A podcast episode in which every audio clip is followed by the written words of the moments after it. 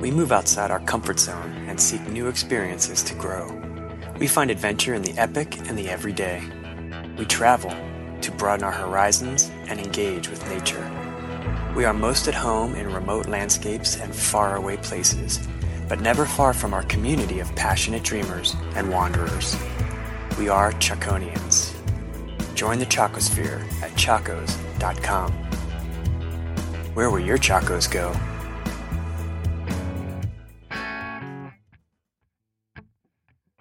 This is The Shorts, and you're listening to The Dirtbag Diaries, a Duct Tape and Beer production. With additional support from New Belgium Brewing, Kuat Racks, and Patagonia.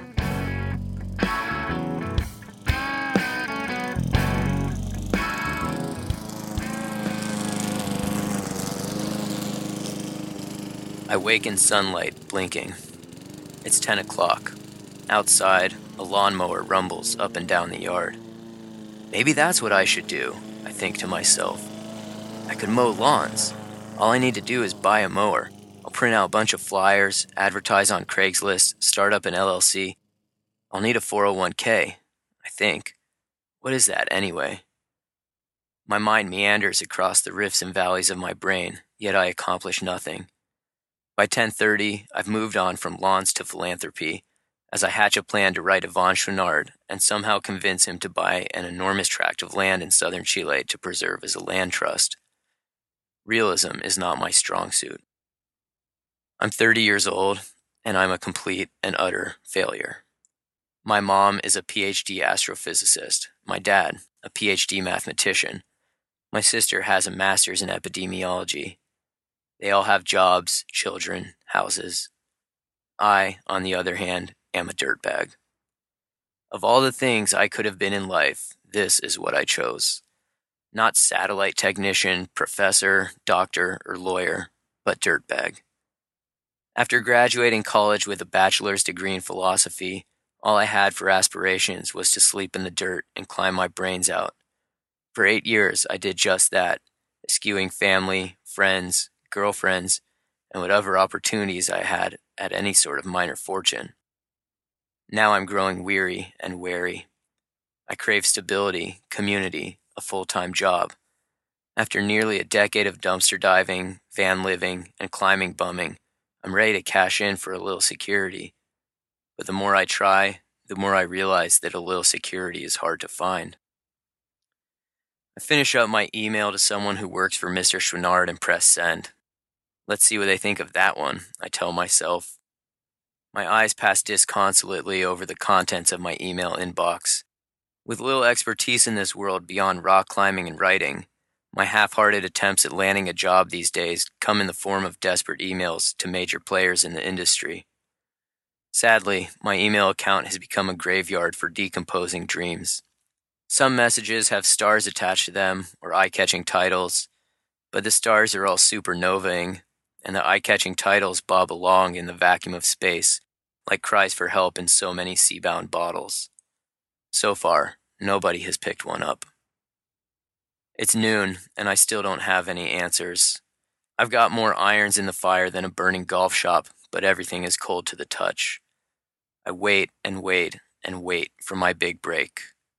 Well, for my second big break. The truth is, my first big break already happened. But when the door I've been trying to get a foot into swung wide open and my dream said, Come on in, I decided to shut the door and walk away. Well, I'd snap to attention if I thought that you knew the way. I'd open my mouth if I had something smart to say. Just a few months ago, I was eagerly anticipating an expedition to Torres del Paine National Park in southern Chile. My friends and I had won a Copp-Dash Inspire Award in January of 2013 for the trip, and we were psyched. For a burgeoning climber, writer, and photographer in the industry, the Copp-Dash Award is the holy grail. At the August trade show in Salt Lake City, my partners and I walked the floor with a sense of importance. We had big meetings with most of the companies I've always dreamed of working for writing for, climbing for, doing anything for. And we were getting hooked up. All clothes, all travel expenses, the vast majority of our gear paid for. More importantly, we were going to have some backing and media outlets to tell our story. Instant street cred and airtime for any media that the trip would produce.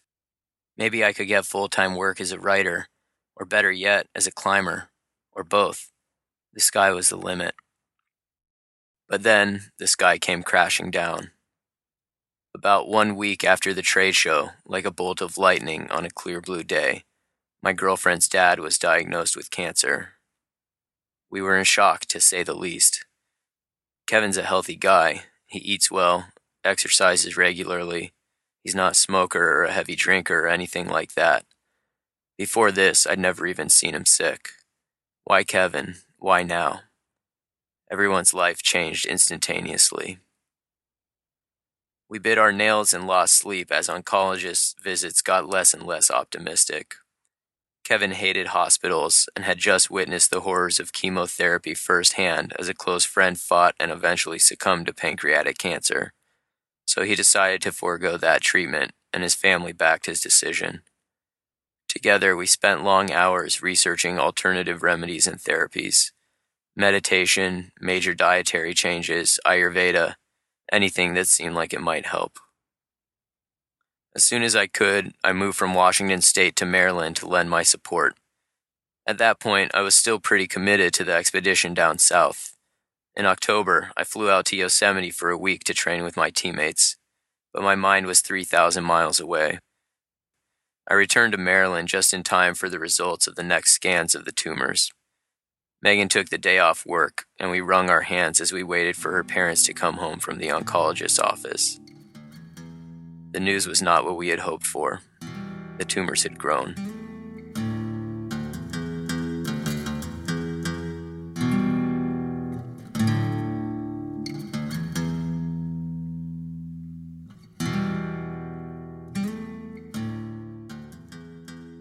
Megan was a wreck. She and her dad are close, closer than most parents and children I know. They work together, travel together, dream together. She calls him her best friend.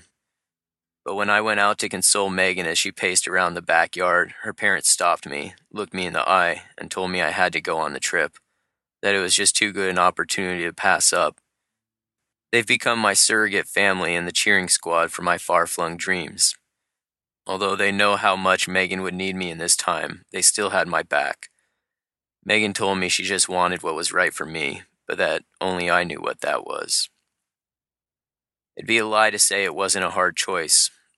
Ever since we first heard about the cancer in August, I had agonized over whether or not to head south this winter. But on this crisp day in early November, everything became crystal clear. The trip to the Torres is a huge opportunity, but there are many opportunities in life. There's just one Kevin.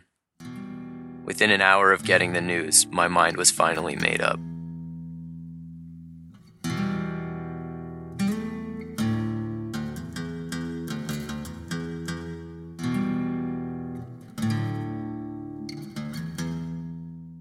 The next day, I told my buddies I had to bail. They all knew what was up, so nobody was surprised. Although I know I made the right choice, it's difficult readjusting to the familiar hopelessness and dearth of future prospects. Sometimes I wish I could excise climbing from my brain altogether. Mired on the East Coast, miles from any rock big enough to cast a shadow, just the thought of climbing can be torturous.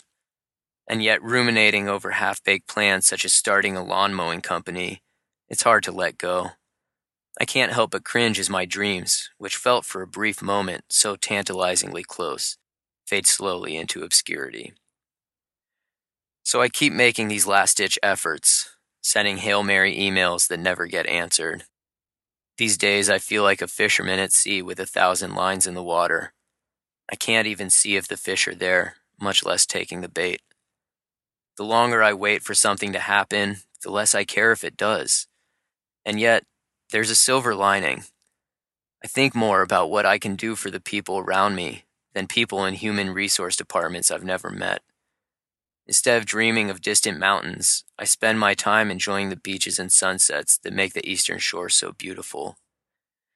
In a twist of fate I never could have predicted, living on the East Coast is forcing me to be more present and in the moment than the climbing life has in years.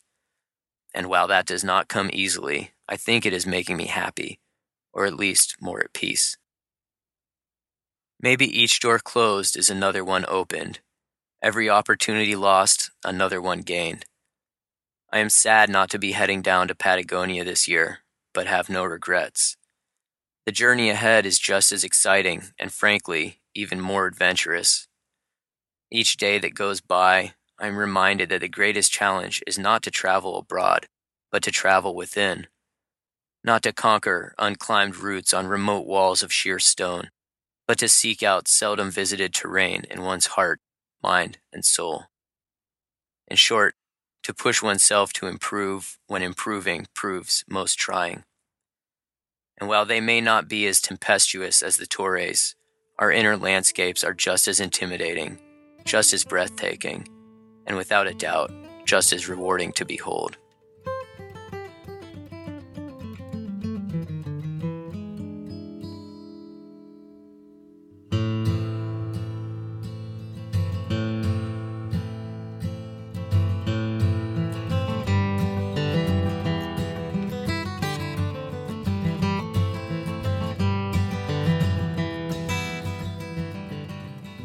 Kevin Kelly began a rapid decline on the heels of Thanksgiving, the family's most cherished holiday.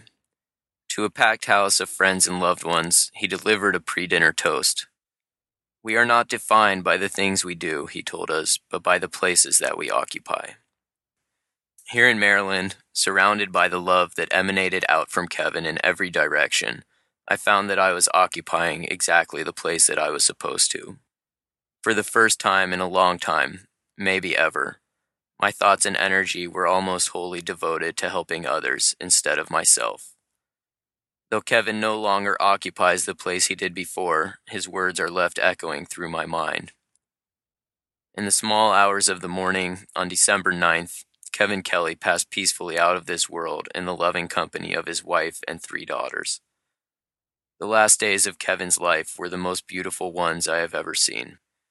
His departure occurred exactly one day before my climbing partners left for South America. On his way out, just after leaving his physical body, he turned up the music and shut the window. I love and miss Kevin dearly, yet I take solace knowing that he will always be with us.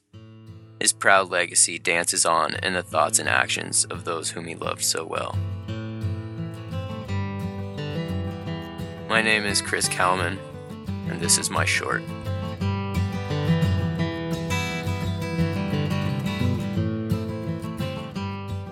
Thank you so much, Chris, for sharing your story.